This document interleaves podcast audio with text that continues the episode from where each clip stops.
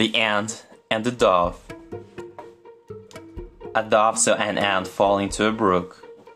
The ant struggled in vain to reach the bank, and in pity, the dove dropped a blade of straw close beside it. Clinging to the straw like a shipwrecked sailor to a broken spar, the ant floated safely to shore. Soon after, the ant saw a man getting ready to kill the dove with a stone.